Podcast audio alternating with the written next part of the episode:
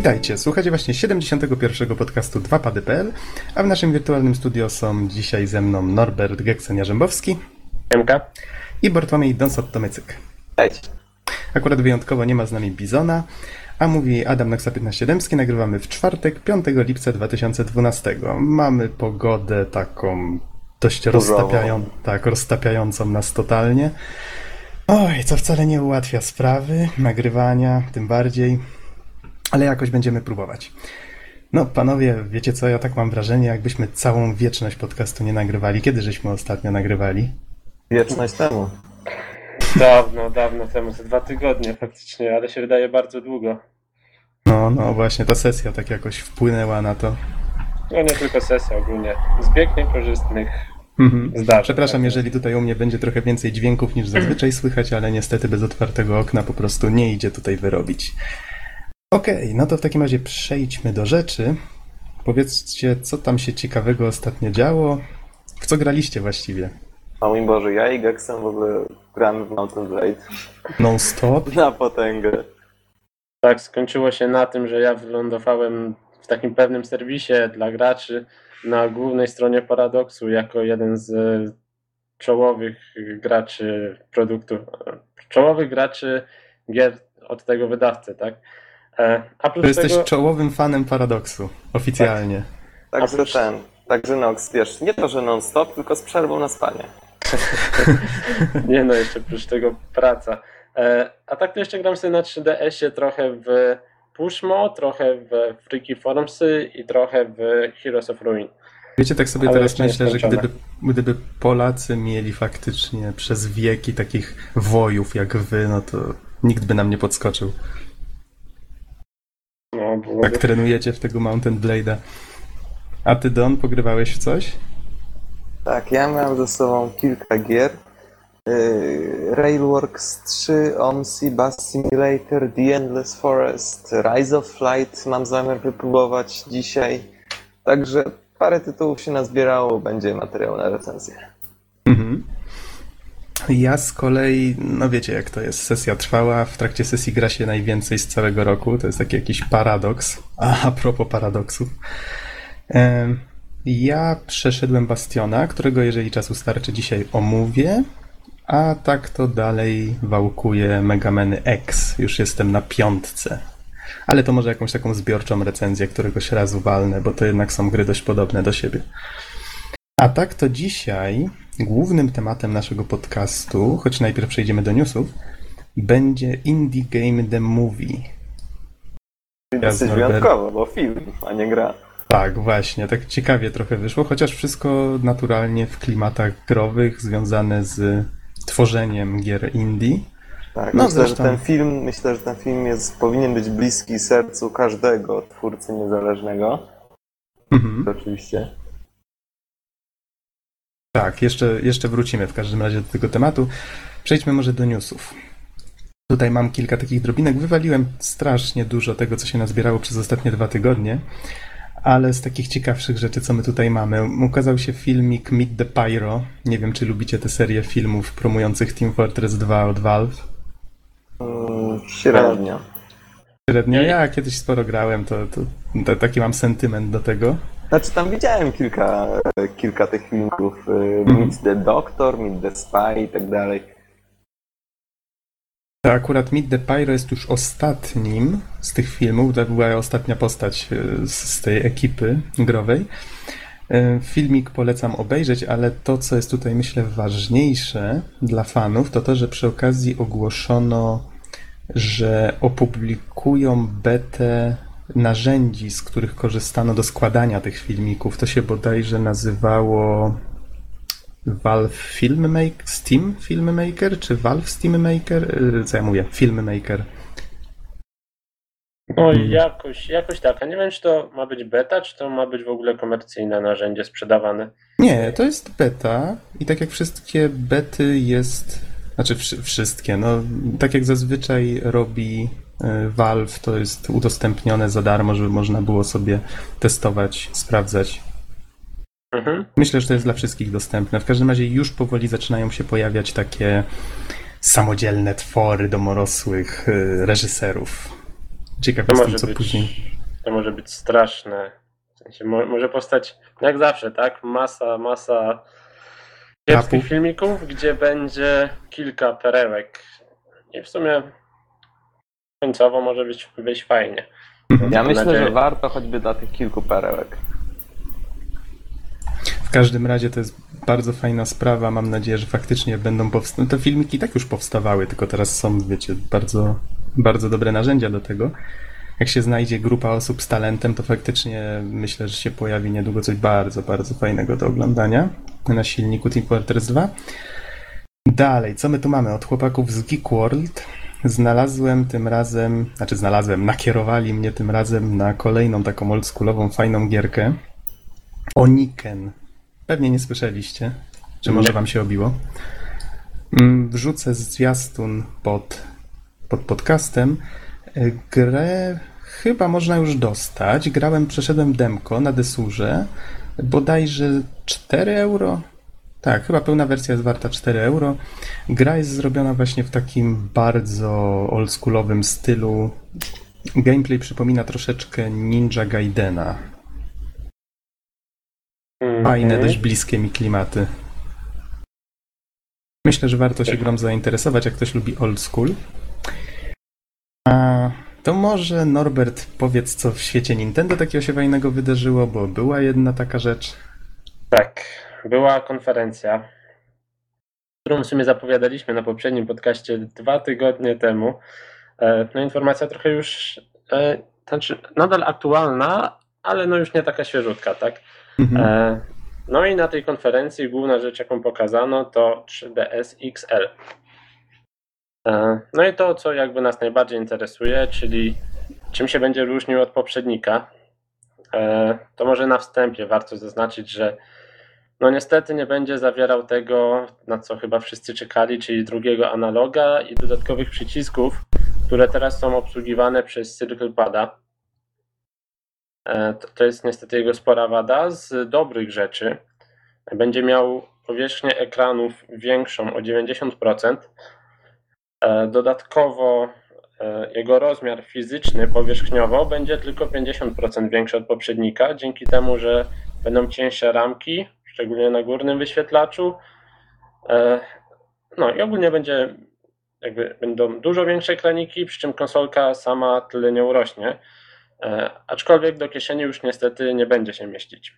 Coś. No, jakoś płakał za tym nie będę, bo nigdy nie wsadzałem DS-a swojego do kieszeni, a mam go od lat. Mhm. Znaczy 3DS jest o tyle specyficzny, to co nieraz już podkreślałem, że masz te kroczki, masz te street passy i konsola aż mówi ej zabierz mnie na spacer, zabierz mnie ze sobą. E, Ale jeżeli ktoś nosi konsolę, tak jak na przykład ja sobie rzucam ją w torbę koło laptopa e, do pracy codziennie, no to to mu nie będzie pewnie przeszkadzać wtedy. Mhm. E, Co jeszcze? Takich Wiesz, może wspomnę, tak, może wspomnę tak tylko krótko a propos tego, tej wersji XL. Ludzie się zastanawiają, jak ta grafika będzie wyglądać, że o mój Boże, to będzie rozmazane i tak dalej. Niektórzy takie strzelają dziwne teksty. E, Prawda jest taka, że wiele serwisów w tej chwili nie dysponuje screenami, bo znaczy nie dysponuje screenami. Ta gra nadal będzie w tej samej rozdzielczości, tylko ekranik będzie większy, będzie miał większe piksele, dlatego one będą troszeczkę bardziej wyczuwalne. E, Tylko no, pokazanie screena z tego ekranu właściwie no, ciężko tutaj nie, coś to- takiego pokazać, A, bo ale- rozdzielczość jest ta sama. No rozdzielczość jest tak sama, ale wiecie, inaczej to wygląda, kiedy widzicie ten obraz w 3D, e, a inaczej, kiedy widzicie obraz w 2D, często w połowie rozdzielczości jest on niestety pokazywany, no bo no inna technologia po prostu, tak? Mhm. Ja tu chcę tylko Tak. zwrócić uwagę na fakt, że jak jakiś serwis pokazuje porównanie, tutaj macie screeny, jak wyglądałby na FreeDSie, a tutaj jak duży będzie dla porównania na e, FreeDSie XL, to pamiętajcie, że oni powiększają te screeny często w Photoshopie i dlatego tam one są zazwyczaj troszeczkę rozmazane czy coś. To jest tylko po to, żeby uzmysłowić, o ile ten ekranik jest większy. Mhm. Tak wspomnę. To może tak jeszcze z takich ciekawostek, że no klucz rozmiaru będzie miał troszkę inne głośniki, najprawdopodobniej większe. E, No i nie tylko jest tak na sztywno powiększony, ale z takich fajnych rzeczy będzie miał zakrzywione krawędzie. Mhm. dzięki czemu będzie się go troszeczkę wygodniej trzymać. E, Jego bateria będzie trzymać 50% dłużej w stosunku do swojego protoplasty. E, Czyli jak teraz mamy około 3 do 5 godzin grania na, e, na 3DS-ie, gry 3DS-owe z efektem 3D, to teraz możemy się spodziewać od około 4 do nawet, no nie wiem, no tutaj ciężko mi stwierdzić, ale ma trzymać znacznie dłużej. Co tam jeszcze z takich ciekawych rzeczy? No, inny stylus, co jest dość naturalne, większy ekranik, ten będzie wygodniejszy w trzymaniu. E, troszkę zmienione klawisze, start, home i tak dalej. Teraz nie będą takie, one są teraz takie wciskane, dość niewygodne, tak? Mhm. E, tam będą to takie duże fizyczne przyciski, więc o wiele fajniej. No i w sumie tyle z takich istotnych zmian. Poza tym dalej będzie to ten sam 3DS. No i główna wada, no to niestety. A, kolejna ważna rzecz, o której bym prawie zapomniał, to w europejskiej wersji nie będzie dołączonej ładowarki do niego. To jest smutne trochę. Tak, Nintendo tłumaczy to tym, że e, posiadacze mm, D, DSi, 3DS-ów, e, ewentualnie DS-ów, mm, gdzie te ładowarki będą kompatybilne, po prostu będą mogli użyć swoich starych ładowarek, a dzięki temu e, są w stanie zmniejszyć cenę konsoli, która ma wynosić notabene około 800 zł. Ale Więc- No jeżeli... dobrze, a ci, którzy nie kupili wcześniej jak DS-a i tak dalej, to co No. mają zrobić? No No, właśnie. będą musieli dokupić osobną ładowarkę. Niestety, tak? I Nie gdzie wiem, będę mógł to zrobić? No, jak będziesz kupował tego 3DS-a XL, to podejrzewam, że w tym samym sklepie też będzie ładowarka. No i taka jest prawda. Więc to raczej problemem nie będzie. Mhm. Ale warto zaznaczyć, że cena, tak? Czyli 800 zł, e, przynajmniej na tyle się szacuje, będzie wynosić, znaczy będzie tylko 100 zł drożej niż obecna taka przeciętna cena 3DS-a zwykłego. Ale mimo to nie jest wszystko, dużo więcej. mimo wszystko A- dziwi mnie to podejście Nintendo z zabraniem tej ładowarki. Trochę to takie nie w ich stylu. Zgadzam się, no ale cięcie kosztów tak naprawdę, tak? Mhm. Żeby móc y, zapewnić niższą cenę, a w sumie taka jest prawda, że masa, masa osób, która będzie kupować 3DS-a, posiada już w tym momencie e, albo DS-a, albo, albo nie wiem, DSi, albo jakąś, jakiś inny sprzęt od Nintendo. Mhm. Zastanawiam się No. tylko, czy nie będzie ciężej e, zachęcić osób, które go jeszcze nie mają w ten sposób. No ale to już są takie gdybania. Tak, tak, to można. E, Okej, czy chcesz jeszcze coś dodać na temat Xela? To znaczy takie moje prywatne rozczarowanie, e, Mhm. no to to, że nie ma tego drugiego analoga i tych dodatkowych klawiszy, które są e, w Circle Padzie. Liczyłem, że jednak to będzie wersja, gdzie, gdzie to dodadzą. Ja ma. gdzieś czytałem taką Mhm. teorię, że dodanie tego jest w jakiś sposób technicznie utrudnione. E, Nie To znaczy- pamiętam już dokładnie o co chodziło. Zrozumiałem to w ten sposób, że jeżeli mieliby to dodać, e, To, to ja to- ci wytłumaczę. to znaczy może inaczej. e, Jeżeli byś to dodał, to wtedy gry, które by wychodziły i miały to wspierać, byłyby niekompatybilne z poprzednią wersją 3DS-a. O, coś w tym stylu. Wątpię, wątpię. Wiesz, myślę, że większym problemem e, jest to, że musisz trzymać ekran dokładnie przed sobą. Mhm. e, żeby był ten efekt 3D.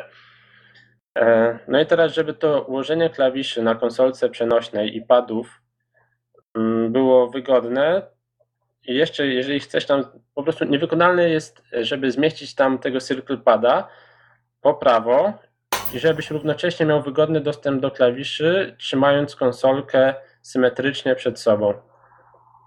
Mhm. Musiałby się przekręcać. Wiesz o co chodzi, że ten prawy kciuk musiałby iść na dół w pewnym momencie, w wyniku czego musiałbyś przekręcać konsolkę i, i gubiłbyś efekt 3D. Też mnie to raczej nie przekonuje, no ale to może dlatego, że ja to mam gumowe kciuki. To... No tak, ale wiesz, gdybyś miał z takim gumowym kciukiem albo w jakiejś dziwnej pozycji grać. No dobra, ale może przejdźmy dalej. E, nie wiem, czy, czy pociągnąć od razu dalej Nintendo Newsy.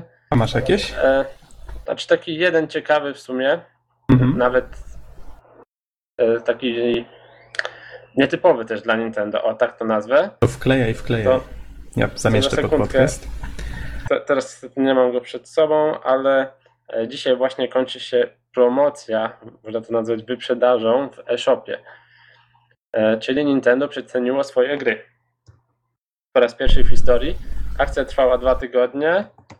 Zaraz odnajdę o jakie gry dokładnie chodziło. Ja właśnie sobie przed chwilą kupiłem Mighty Switch Force 20% taniej. O, wspieranie Way Forward, to lubię. Mhm. E, No i generalnie chodzi o to, że w e-shopie pewne wybrane gry były 20% taniej, coś co wcześniej się nie zdarzało Nintendo, tak? Naprawdę ani razu nie robili jakiejś promocji, przecen? Nie, na pewno nie w e-shopie, w, w tym sklepie na Wii też czegoś takiego nie widziałem, aczkolwiek mogę nie pamiętać, tak? Nintendo robi jakieś takie nieśmiałe postępy, wow. No, no. Witamy w XXI wieku. No, dokładnie. Ale fa- fajnie, że coś takiego zrobili. Ciekawe, podejrzewam, że to była taka akcja próbna, tak? Zobaczmy, czy faktycznie ruszy to sprzedaż. Mhm. No i w moim wypadku zadziałało, tak? Kupiłem pewną Okej, to wiesz, proszę, nim znajdziesz, nim znajdziesz te tytuły, to ja jeszcze wspomnę o takiej ciekawostce, mianowicie chodzi plotka, że PlayStation 3 w wersji Super Slim, bo przypomnę, że wersja Slim wyszła już około 3 lata temu. Wow, to aż tak długo mam konsolę. Uff, no proszę, jak ten czas leci. Y, Ma zostać pokazana wersja Super Slim na targach Gamescom. No zobaczymy, to wcale nie jest aż tak nieprawdopodobne. Ma być dużo mniejsza znowu od tej wersji Slim. No akurat biorąc pod uwagę miniaturyzację i te inne takie sprawy, to tak jak mówię, to, to jest jak najbardziej wykonalne. Wydaje mi się, że to nie byłoby jakoś szczególnie zaskakujące. I ten model ma nazwę kodową 4000. To tak, tak jak zwykle kolejne te wersje konsol Sony mają właśnie takie oznaczenia, tak samo z PSP na przykład jest. Mhm. To tu jeszcze a propos Sony jeden news, skoro już tak jesteśmy w temacie. Ym, kojarzycie Gaikai? Tą drugą po OnLive usługę streamingu. Sony, Tak, tak. wy, Sony wykupiło Gaikaja w tej chwili. Ponoć kosztowało ich to 380 milionów dolarów. Szczerze, moim zdaniem bardzo trafiona decyzja, Mhm. bo przy takich prędkościach internetu, jakie osiągamy, to za kilka lat myślę, że nikt nie będzie musiał mieć w domu maszyny, tylko będzie mógł sobie streamować.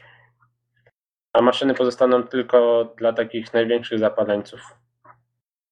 To jest kurczę ciekawe, zobacz, co oni planują? Są spekulacje, że PlayStation, może nie tyle 4, ale PlayStation 5 już w ogóle właściwie nie będzie pudełkiem, w które będzie się wkładało płyty, tylko się będzie streamowało. Inni twierdzą, że nie, nie, to raczej mało prawdopodobne, że prędzej y, Sony na przykład swoje telewizory chce w ten sposób urozmaicić. Mhm. No ciekawe. Samsung chyba już coś takiego oferuje, że właśnie możesz grać sobie na telewizorze Mhm. najnowsze gry e, po prostu je streamując. Albo on live, na przykład kupujesz konsolę, tutaj w cudzysłowie, która tylko streamuje. E, Jest to wielkości pendrive'a, do tego pad i grasz sobie w najnowsze tytuły płynnie, o ile masz e, odpowiedni przesył internetu, tak? Jeszcze teraz biorąc pod uwagę o tym, o czym informowaliśmy jakiś czas temu, czyli że Nvidia zaczęła wspierać te farmy służące do streamingu obrazu z gier, no to wiecie, teraz jeżeli będzie wsparcie od producentów sprzętu, internet będzie coraz szybszy, no kurczę, świat się zmienia, to się może faktycznie stać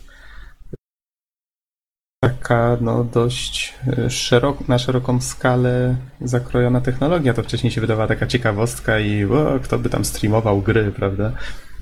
Nie no, no poziom wygody, tak, zamiast trzymać wielkie pudło żrące ileś tam set wat, e, w porównaniu z jakimś małym pendrive'em albo nawet niczym, bo będziesz miał to w telewizorze, no poziom wygody jest nieporównywalny, tak? Racja, w tej chwili te waty będą zżerane zupełnie w innym miejscu. No tak, ale chodzi też o to, że no nie musisz, wiesz, ulepszać sprzętu, kupować Mhm. nowej konsoli, martwić się wymaganiami, e, czy nie wiem, czy no nie wiem, no wszystkie te aspekty techniczne odchodzą po prostu. To może powiedz w takim razie, znalazłeś już te gierki? Tak, tak. E, Okej. To, to wróćmy na chwilę do tej wyprzedaży Nintendo. Więc od 22 czerwca do 28 e, przecenione były Poolbox, czyli bardzo fajna gierka, mm, logiczna. Osobiście polecam. Jeszcze całe nie skończyłem, więc recenzji jeszcze nie ma, ale jest fajna. E, Zen Pinball 3D, Let's Golf 3D, e, Legend of Zelda Link's Awakening Deluxe. Z tego co się orientuję, to jest port e, części z Colora albo z Advance'a i Super Mario Land. Mianowicie od 28 do 5, czyli do dzisiaj włącznie. Niestety, kiedy słuchacie tego podcastu, pewnie będzie już za późno. E, Przecenione są e, Dillon's Rolling Western, Freaky Forms, Fun Fun Mini Golf Touch, Mighty Switch Force i Super Mario Land 2 E, No, i to wszystkie tytuły. Mhm. Mm, No, ale fajnie, fajnie, tak? Przecena można sobie nabyć troszkę taniej. No, sumie link tyle. już zapisałem. A ja tutaj mam, ciekaw jestem jak zareagujecie na tego newsa. E, no bo wiecie, tworzenie skórek do Minecrafta to ile to roboty? Mm, To myślę, że Don się lepiej wypowie. Don, stworzenie Ale- jednej skórki do Minecrafta, ile to roboty? Ale skórki do postaci, tak? Tak, po prostu. Ja wiem. Z dwie Godzina? godziny? Ile? Z dwie godziny. Ojej. Włącznie z konceptem. Ach, no Don, ja wiem, że ty tak ambitnie podchodzisz do sprawy i chcesz taką piękną skórkę zrobić, no ale gdybyś chciał po prostu pokolorować ludka na czerwono. No to 30 sekund. No właśnie. Cudownie o to mi chodziło. To teraz wyobraźcie sobie, że Microsoft, bo Notch wygląda na to, że, że sprzedał Microsoftowi prawa do tej swojej konsolowej edycji Minecrafta. E, Microsoft wpadł na genialny pomysł sprzedawania paczek ze skórkami. Jupi! Jupi. Na tym się nie zarobi. I po prostu masakra. No, z 40 skórek ma być w tym, w takiej jednej paczce. Y, Ceny tutaj nigdzie w newsie na cdaction.pl nie widzę, ale najprawdopodobniej pojawią się takie postacie z gier Microsoftu jak z Halo. Mhm. To, to, to oni będą ja. prawdopodobnie na tym zgarniać niemałą kasę. Ta, takie mi się wydała to taka w sumie ciekawostka. Ale- y, ja mogę jeszcze dodać coś, Mhm. coś od siebie. A propos skórek do Minecrafta, y, na ten temat wypowiedział się znany skądinąd buraczek cebulaczek, y, o którym bodajże już wspominaliśmy y, na podcaście związanym y, właśnie z Minecraftem. Filmik oczywiście, w którym się powiada, y, wrzucimy pod podcast. Mhm. E, Okej, coś tylko nie zapomnij mi go przesłać. A, Ej. że podobno Microsoft nie pozwala po prostu na darmowe DLC, tak? Więc myślę, że tu akurat Notch nie miał wiele do gadania. Szczególnie, że on teraz w ogóle się Minecraftem nie zajmuje. E, no tylko po prostu Co, polityka co nie zmienia faktu, że źli, źli ludzie dobrali się do, Tak, że, że wszystko, co, co złe związane z Minecraftem, to na Notcha, który już nad nim nie pracuje. Okej. No, ale Ym, Ja tutaj tak pokrótce, bo wiem, Norbert, że masz jeszcze ciekawy temat do omówienia. Y, Mam tu jeszcze taki krótki news, mianowicie się przed chwilą dowiedziałem, że Nights, Nights into Dreams, taka gra z bodajże Segi, y, Segi Saturn? Kurczę, żebym się nie pomylił znowu. Trafi na PSN. Ponoć tą jesienią. Taki dość tytuł, nie wiem czy go, myślę, że kojarzycie go z widzenia, bo to jest w sumie taki dość nietypowy design. Gierka polega na tym, że takim dziwnym stworkiem fruwamy sobie po różnych światach snów, takich troszeczkę abstrakcyjnych. Ja tu zaraz Mm. sprawdzę z, z jakiej konsoli. Tak, Sega Saturn, 96 rok. Ja pamiętam jeszcze reklamy w Kaczorze Donaldzie. to były czasy. Więc to jest taka właśnie dość klasyczna gierka. I ciekawe, być może Sega planuje też powrót do tej marki. Fani są, fani są w każdym razie zadowoleni. E, wrzucę też pod podcast kilka filmików. Mm, Już mówię jakich. Mam tutaj tak. e, Zwiastun perspektyw. No Tutaj wiele z tych rzeczy pojawiło się u nas już na Facebooku wcześniej. Bardzo nietypowa gra, która, no jak sama nazwa wskazuje, wykorzystuje perspektywę, takie połączenie platformówki z, z grą w FPP trójwymiarową. To ja bym tylko to skomentował, że Mhm. moim zdaniem jest to lepsze od portala. E, I Quantum, te- te- tej najnowszej produkcji, nawet nazwy nie pamiętam. Quantum Conundrum? Tak, w każdym razie ona nie jest jeszcze chyba skończona, ale na filmikach wygląda lepiej i ma o wiele lepsze pomysły. Nie jestem pewien, ale ona chyba już miała tak, premierę. e, Chwalić myślenie portalami, e, chwalić myślenie czterowymiarowe.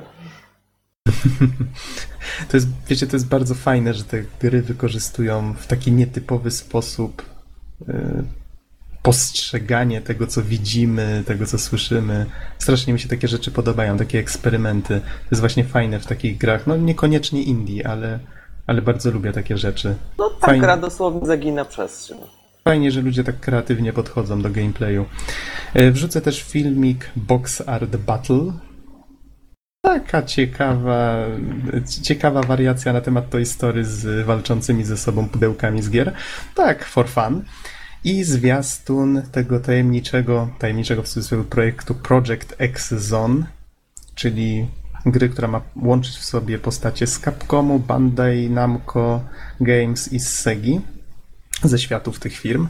Czyli tam nie zabraknie Megamenów, Dantego, mm, postaci z Tekena czy z, ze Street Fightera. No, jeden wielki miszmasz. Wygląda to troszeczkę jak, e, jak taki taktyczny JRPG z dość nietypowym ekranem walki, troszeczkę przypominającym bijatyki. Wariowana mieszanka w każdym razie. E, Także zwiastun Gamescomu, całkiem efektowny i Assassin's Creed 3 najnowszy zwiastun, który też wielu osobom się podoba, jest taki klimatyczny z żywymi aktorami, no i oczywiście taki pełen pompatyzmu, typowo takich, takich amerykańskich klimatów, Bo- zniosłości. On chyba został na dodatek wypuszczony wczoraj, czyli w święto niepodległości Stanów Zjednoczonych. Tak, zgadza się. Mhm. I to właściwie tyle. Poza tym jeszcze wrzucimy link do takiej gierki. E, Pewnie wiecie, o czym mówię, taka bardzo króciutka platformówka, którą można przejść w minutę, która właściwie można podsumować słowem ha, życie. Wiecie, o czym mówię? A, A, właśnie. wiem chyba, choć nazwy nie pamiętam w tym momencie.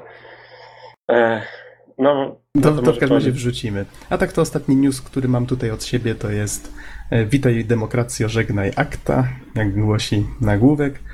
E, W Parlamencie Europejskim odrzucono już akta, więc teraz można się naprawdę, e, to porozumienie akta zostało odrzucone i teraz można się już cieszyć właściwie. Można zawiesić na, na kołku maski Wii.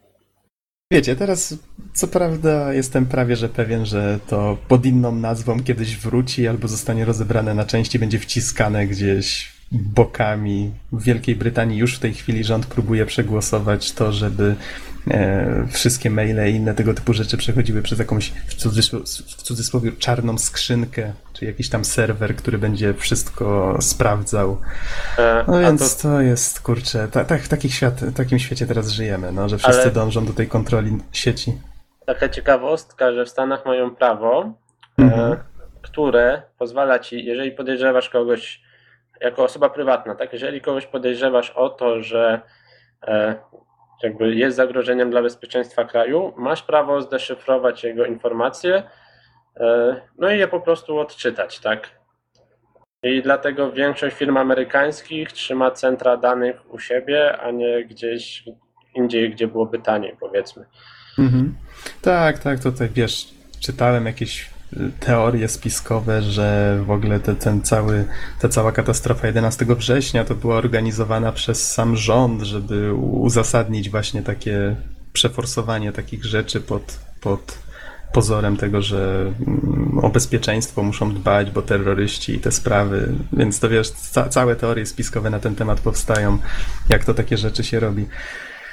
Pewnie nigdy się nie dowiemy, jaka jest prawda, ale to, to w sumie Nie no, obejrzeć parę dokumentów, to się człowiek czegoś dowie. Ale to są różne, wiesz, świat jest ciekawszy dzięki takim rzeczom, nie? Też pod, też taka, taka prawda życiowa trochę. No ale dobra, zrobiło się zbyt filozoficznie. Czy powiedzcie, bo chciałeś Norbert jeszcze chyba o czymś wspomnieć. Ja już tutaj Tak. skończyłem z newsami, no to. O- Odnośnie jeszcze prawa, może wróćmy na chwilkę. Mhm. E, czyli niedawno uchwalona ustawa. E, tutaj niestety. A już mam, dobra. E, może cytując dobrych, pro, cytując dobrych programów, więc Trybunał Sprawiedli- Sprawiedliwości Unii Europejskiej przy okazji rozpatrywania sprawy toczonej przez Oracle przeciw firmie Just, Just Soft zarządził, że nikt nie może naszym, na naszym kontynencie zakazać odsprzedawania używanego oprogramowania. E, no i co się z tym wiąże?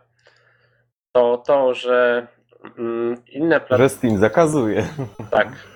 Że platformy takie jak właśnie Steam, Origin czy inne tego typu e, uniemożliwiają nam odsprzedaż gier cyfrowych zakupionych w dystrybucji cyfrowej, a nawet w pudełkowej w dzisiejszych czasach, no bo często mm, w grze, e, przepraszam, w pudełku z grą znajdujemy e, oprócz płyty klucz, który musimy wykorzystać, żeby w ogóle w grę zagrać.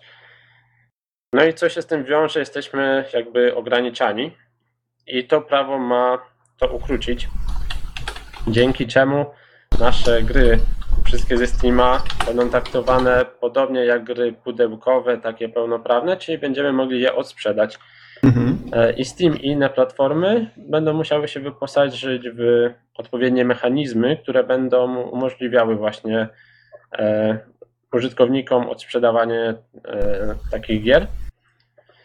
No i co tutaj dużo komentować? Nie wiem, dla nas jako graczy jest to bardzo dobre i wygodne rozwiązanie, no bo często za grę na Steamie płaci się mm, tyle samo, co za grę pudełkową.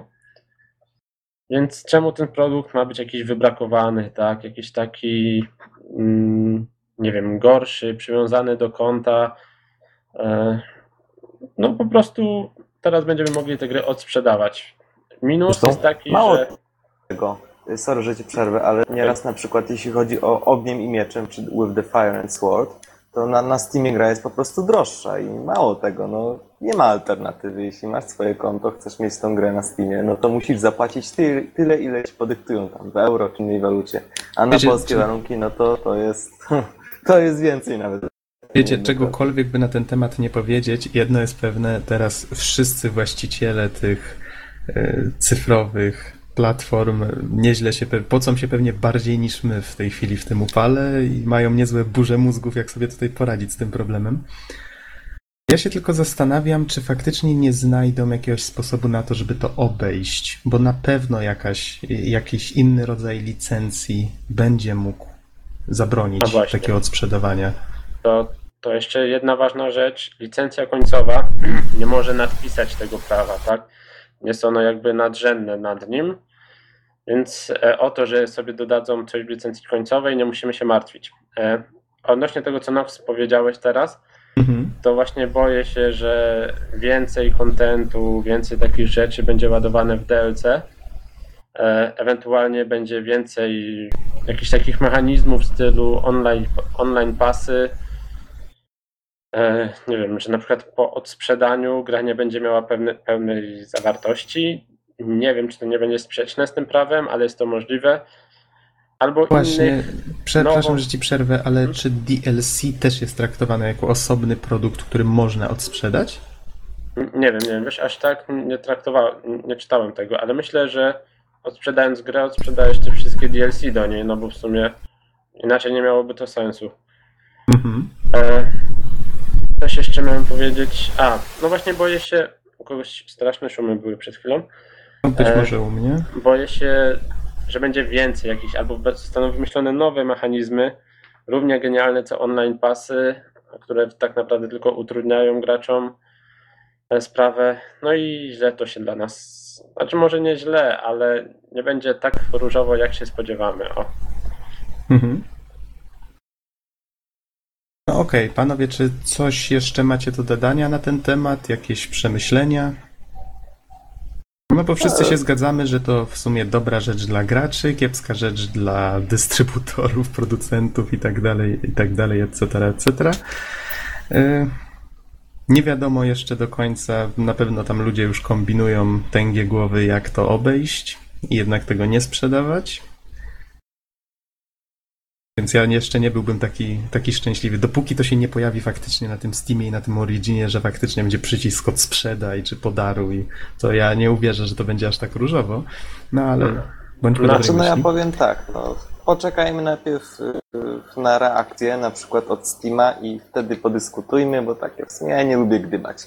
Mhm. Prosta sytuacja jak jest i wtedy zobaczymy, co się stanie. Mam nadzieję, że będzie dobrze dla graczy i że nie będzie Steam kombinować, ale znając Steam, będzie kombinować. No, no i tyle.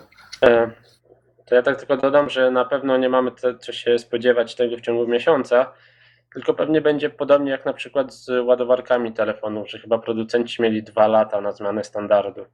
Mhm. Obecnie w Unii Europejskiej taka ciekawostka, obowiązuje standard i wszystkie telefony muszą być ładowane przez microSD. E, tfu, przepraszam, e, micro USB. W wyniku czego nie mamy tysiąca różnych ładowarek na rynku, tylko każda ka- pasuje do każdego telefonu. Mądre, proste rozwiązanie. Można, można. użytkownikom. No właśnie. Okej, panowie, czyli rozumiem, przechodzimy do tematu głównego. No chyba tak. Wszyscy się cieszą. Czyli Don, jest pewna sprawa. Znaczy, tak jak mówiłeś, że lubisz, jak sprawa jest pewna. No to sprawa jest pewna, mamy film, nazywa się Indie Game The Movie. E, no i obejrzałem go ja, obejrzał go Gexen. Ty, rozumiem, będziesz tutaj jako twórca gier indie też służył swoim zdaniem i swoimi doświadczeniami. Może zacznijmy od ciebie, Norbert. Powiedz troszeczkę na temat tego filmu. Czym on właściwie jest? Mm. Nie wiem w sumie jak go do końca określić, bo Może jednym słowem dokument. Od tego zacznijmy. nie wiem czy to jest dokument, wiesz, bo Mhm. to, co zostało nagrane, zostało nagrane po stworzeniu tych gier, a nie w ich trakcie. To to jest chyba to, co jakby nie do końca mi pasuje do definicji dokumentu, bo to była gra aktorska, a nie ich rzeczywiste jakby e, uczucia, znaczy odtwarzające ich rzeczywiste uczucia, ale nie do końca dokumentalne, tak? Tak? Ja nie jestem pewien. Naprawdę tak było? No, ten film chyba nie powstawał na, na żywo, czy jednak? To znaczy, wiesz, no, ja nie czytałem na ten temat, oglądałem go, faktycznie było pokazane, na przykład powiedziane, że coś się dzieje ileś tam miesięcy przed premierą. Ja wierzę, że on powstawał przez jakiś okres czasu i faktycznie pokazywał tych ludzi w trakcie pracy nad tymi grami i potem niektórych z nich pokazano też po premierze już cieszących się z sukcesu lub mniejszego sukcesu, no chociaż w tym przypadku akurat to były sukcesy i udane projekty. No właśnie, to mnie tak zastanawiało, że wszystkie projekty jakimś cudem się udały. Mhm. No, ale to znaczy, nie- mo- może niezależnie- tak, wiesz, bo mi się wydaje, ci twórcy, którzy zostali wybrani, oni nie byli jakimiś takimi studiami, które zaczynały dopiero mm, swoją przygodę z grami. Y, Może od razu tutaj powiedzmy, na kim się skupili twórcy y, filmu. Y, Przede wszystkim film opowiadał o, o trzech grach, o twórcach trzech gier. Mam nadzieję, że tu o kimś nie zapomniałem. Y, Edmund, Edmund Macmillan i Tommy Refenes tworzyli, y, stworzyli razem Super Meat Boya, to była jedna gra. Phil Fish razem tam z, z jednym programistą, y, którego pokazano tam przez moment, jeszcze jakąś jedną osobą, z którą tam bodajże się procesował, to była gra Fez i Jonathan Blow zajmował się tworzeniem gry Braid. Czyli mamy tutaj właśnie kilku bohaterów tego filmu i, i właśnie te, te projekty, nad którymi pracowali. No i mnie się wydaje, że faktycznie to było kręcone przez pewien okres czasu. Wiesz, mnie się wydaje, że to by było bez sensu, gdyby oni faktycznie mieli zagrać jakieś emocje czy coś w tym rodzaju. To, to trochę mijałoby się z celem. No, okej, okay. niezależnie od tego, jak było, może przejdźmy mhm. do, do kwintesencji filmu. E, czyli tego, co zostało pokazane. Nie wiem, czy, czy to może powiedz, Nox, Mhm. Jak, jak ty to odbierasz i co ci się jakby najbardziej w nim podobało albo nie podobało? Znaczy, ja, ja mimo wszystko będę mówił, że to jest dokument. Ja zakładam, że, że faktycznie on powstał tak, jak powstawał. Nie wiem, czy to przeczytałeś gdzieś wcześniej, czy to są takie twoje, wiesz, przemyślenia. E, załóżmy, że, że wszystko było legit, jest ok. okay? Mhm. to tak wygląda, że, że faktycznie tam kolejne etapy pracy dokumentowali, a nie, mhm. nie była to rekonstrukcja. No właśnie. Zbyt bo... przekonująco to wygląda, przynajmniej tak, dla mnie. I, I tak jak wspomniałem, to nie byli żadni początkujący, bo tu twórcy Super Meat Boya pracowali wcześniej nad gierkami flashowymi. E, akurat Phil Fish to nie pamiętam nad czym pracował, ale Jonathan Blow na przykład, jeżeli mnie pamięć nie myli, było wspomniane, że już ma 20 lat doświadczenia w branży, więc to osoba bardzo doświadczona, która po prostu postanowiła zrobić coś samemu. I film, y, film właśnie tak jak już można było się domyślić po tym, co żeśmy przed chwilą mówili, opowiada o całym tym procesie, czyli mm, może nie od samiutkiego początku wpadania na pomysł, tylko najpierw próbowano troszeczkę zdefiniować, czym właściwie jest taka gra niezależna. Y, trochę pod kątem takich gier tworzonych przez bardzo małe zespoły, dwuosobowe, jednoosobowe i myślę, że to warto podkreślić. Tutaj nie było jakichś zespołu gier indie tworzonych przez większe grupy osób. Myślę, że to jest tutaj kluczowe wręcz, bo tutaj skupiono się troszeczkę na tej takiej relacji twórca i jego dzieło. Było dużo takich przemyśleń bardzo no, filozoficznych, to może ciężko to, to, to przechodzi przez gardło, ale faktycznie ci ludzie często byli proszeni o to, żeby się troszeczkę uzewnętrznić i faktycznie opowiedzieć troszeczkę, jakie są ich e, przemyślenia związane z, z, z tym samym procesem tworzenia. Bo mamy tutaj takie sytuacje, w których faktycznie ci ludzie pracują strasznie ciężko, siedzą po nocach. Była mowa o tym, że nieraz poświęcają przez pracę nad tą grą swoje życie prywatne, tam kogoś rzuciła dziewczyna, jeszcze ktoś inny musiał koniecznie tą grę sprzedać dobrze, bo musiał na przykład dług swoich rodziców spłacić y, i tak dalej, i tak dalej. I mhm. właśnie była też, pamiętam, zapadła mi w pamięć y, wypowiedź Phila Fisha, y, że on uważał FES za taki swój projekt, który on, on, musi odnieść sukces. On powiedział, że to jest całe jego życie właściwie już w tej chwili, że yy, no właśnie ten film tak pokazywał te, te momenty od tego takiego hurra, robimy grę, jest fajnie, super. Potem, wiecie, pokazywali powoli ten napięcie rosło, czyli że pokazywano, że e, nie jest to takie proste jak się wydaje, że faktycznie są te chwile zwątpienia i tak dalej, i tak dalej. To napięcie na samym końcu y, osiągało szczyt w postaci tego, że już niedługo premiera, że trzeba skończyć to, co jest jeszcze nieskończone, czy trzeba pokazać tą grę na, jakichś targach, tak jak właśnie FES.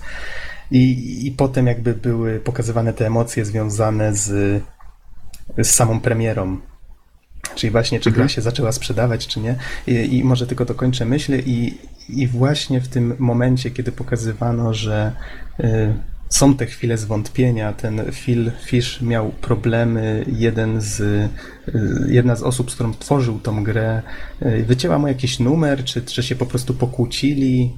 Y, w każdym razie tam bodajże sprawami sądowymi się na, nawzajem straszyli.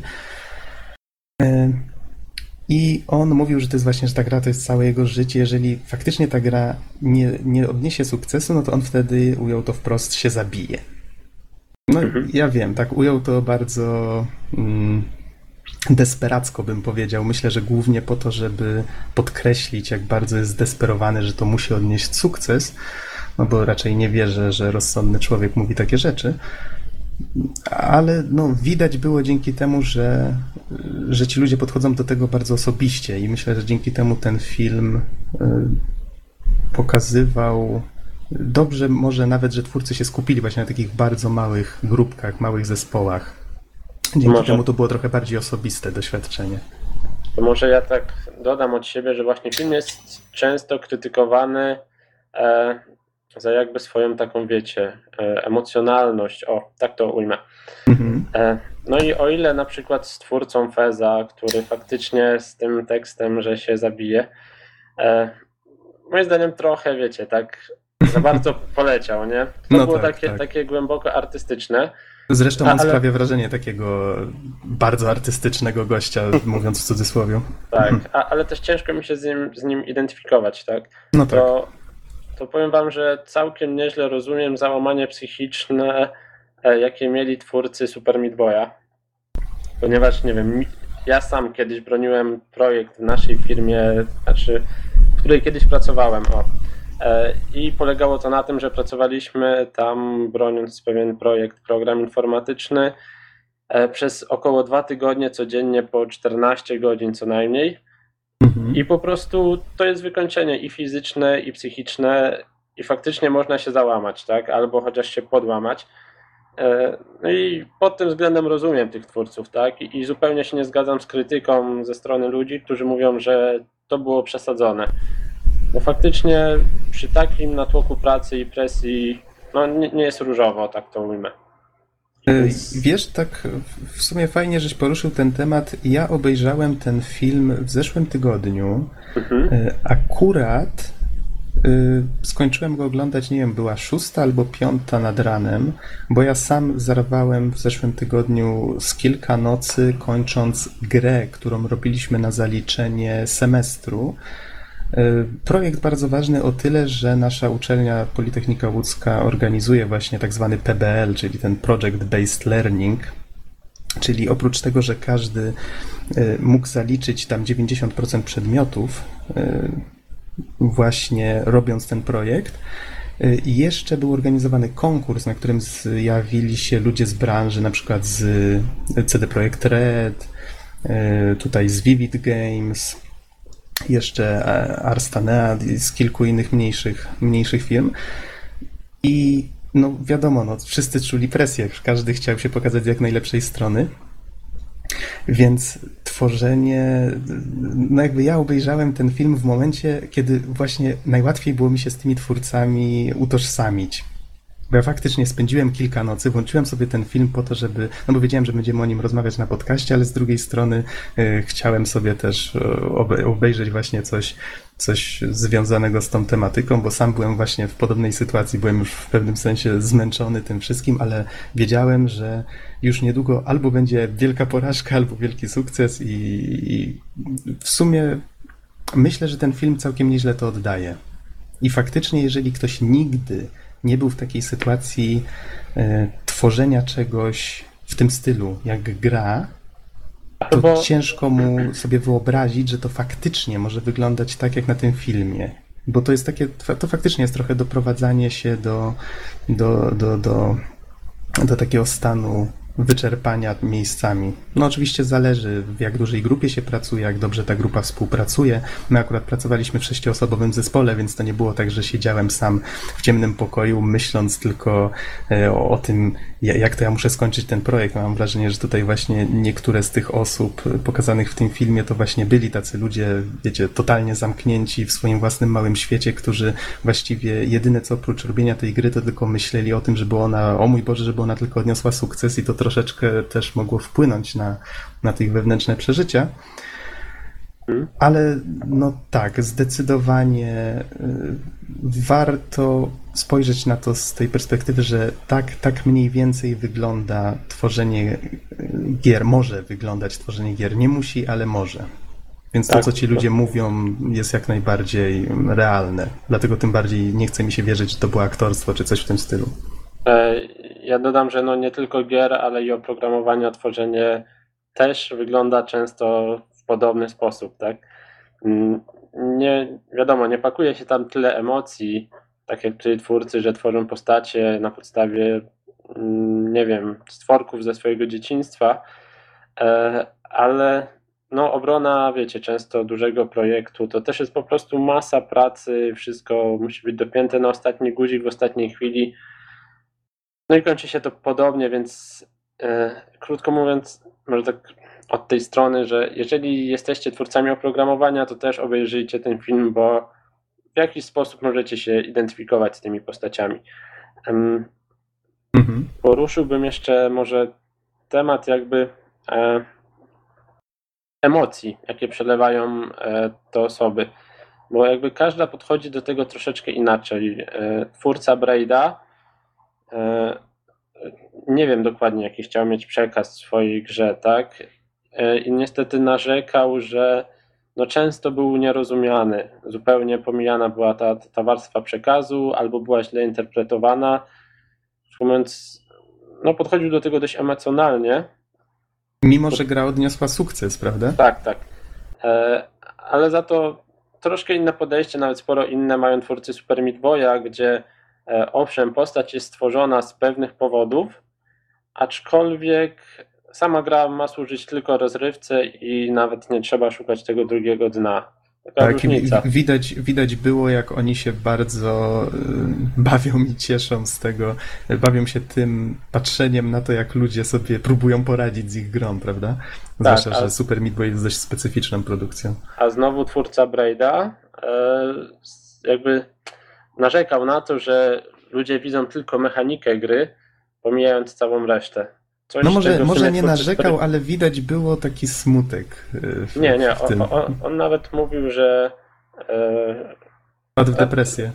Znaczy, coś takiego było, tak, że, e, że jakby no, gra nie została zrozumiana i to go smuci, o tak, tak w skrócie. Znaczy, no ja powiem od siebie tak, że no, jeśli chodzi o tego Braida na przykład, no to może nie, może depresji czy wielkiego smutku, no to to już indywidualna dla każdego, natomiast y, no Superboy to gra zwłaszcza nastawiona głównie na, na sam gameplay, na rozgrywkę. Natomiast Braid, z tego co ja czytałem, z tego co ja widziałem i grałem, to po prostu jest gra, w której nie ma niczego, co, co działoby się przez przypadek. Wszystko jest absolutnie przemyślane. I myślę, że właśnie autor w związku z ile energii włożył w to, żeby, żeby po prostu to wszystko idealnie się ułożyło, yy, no właśnie, no, troszeczkę się zasmucił, że że nie został zrozumiany, że tyle pracy, którą włożył także w tą warstwę ukrytą, można powiedzieć, gry, no nie zostało w ogóle odczytane.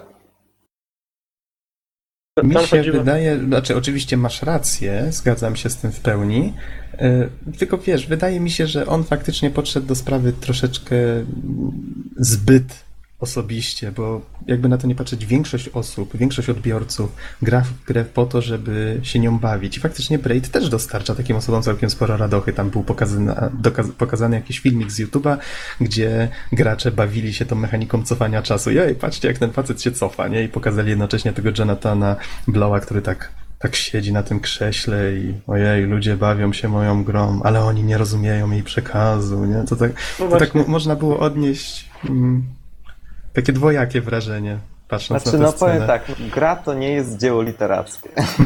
Jeszcze ale, długo nie ale będzie, myślę, na pewno. Ale myślę, że na pewno znalazły się też osoby, które doceniły tą warstwę pod spodem, prawda, tego no gameplayu. Tak. Na pewno się znalazło bardzo dużo takich osób, zwłaszcza, że w internecie można czytać całe dyskusje o tym, jakie jest wnętrze tej gry, co tak naprawdę autor chciał przekazać. E, także myślę, że, że też tutaj, no tak jak mówicie, trochę zbyt, zbyt emocjonalnie do tego podszedł. No, no ale nie ma się co dziwić, bo ile on tą grę tworzył? Milion lat? Nie, bez przesady. On akurat, on akurat chyba całkiem nieźle sobie radził z czasem. Gorzej Phil Fish, który, ten twórca Feza, który jak się okazało, on chyba w tym roku dopiero wypuścił tą grę. E, to chyba, to chyba była jedyna produkcja w tym filmie, która, e, której jakby podsumowanie w filmie to był ten pokaz na Paksie, o ile dobrze pamiętam. E, z kolei było wspomniane na koniec, że jeszcze ta gra powstaje i, i, i ona właściwie już chyba miała swoją premierę, albo będzie miała ją całkiem niedługo, ale wydaje mi się, że już miała, miała jakąś, miała. Tak, jakąś recenzję już widziałem. E, ja bym tak jeszcze dodał e, odnośnie tego, co powiedziałeś, Don, że gra to nie jest dzieło literackie. to jest na przykład taka gierka, która nazywa się Dear Esther, jakoś tak, Tak, nie wiem czy poprawnie tak. wymawiam. E, I Coś w tam w stylu. sumie ta gra można ją nazwać dziełem literackim, bo tam na przykład chodzi sobie po świecie, nie ma żadnego strzelania, ani żadnych tego typu rzeczy, żadnych wrogów i zbierasz jakby notatki. E, tutaj nie wiem, ponieważ w nią nie grałem, ale zbierasz nie wiem, notatki o swojej przeszłości, opowiadające pewną historię. Myślę, że to może podejść po, pod dzieło literackie, bo Znaczy, wiesz co, powiem ci tak. E, No, no. Znaczy, no, ja nie zaprzeczam, jest bardzo wiele gier, które mają przepiękną warstwę artystyczną i które właśnie kładą głównie nacisk na tą warstwę, choćby na przykład Limbo. To jest jedna z takich gier, która mnie osobiście na przykład poruszyła, która mnie zachęciła do pewnych refleksji. Natomiast Mnie nie szczególnie. Yy, No, no właśnie, no to jest kwestia podejścia. No, Noxa przekonała mnie, mm, Noxa nie przekonała mnie, przekonała. To są właśnie tego typu gry, które się albo kocha, albo nienawidzi, bo są tak bardzo specyficzne. Yy, Natomiast yy, natomiast no to teraz trudno się tak odnieść. Gra to nie jest dzieło literackie. No, no nie jest, no bo, no bo dzieło to jest trochę coś innego. Natomiast może być coś zbliżonego, na pewno, arty, pod, pod kątem artystycznym. Mhm.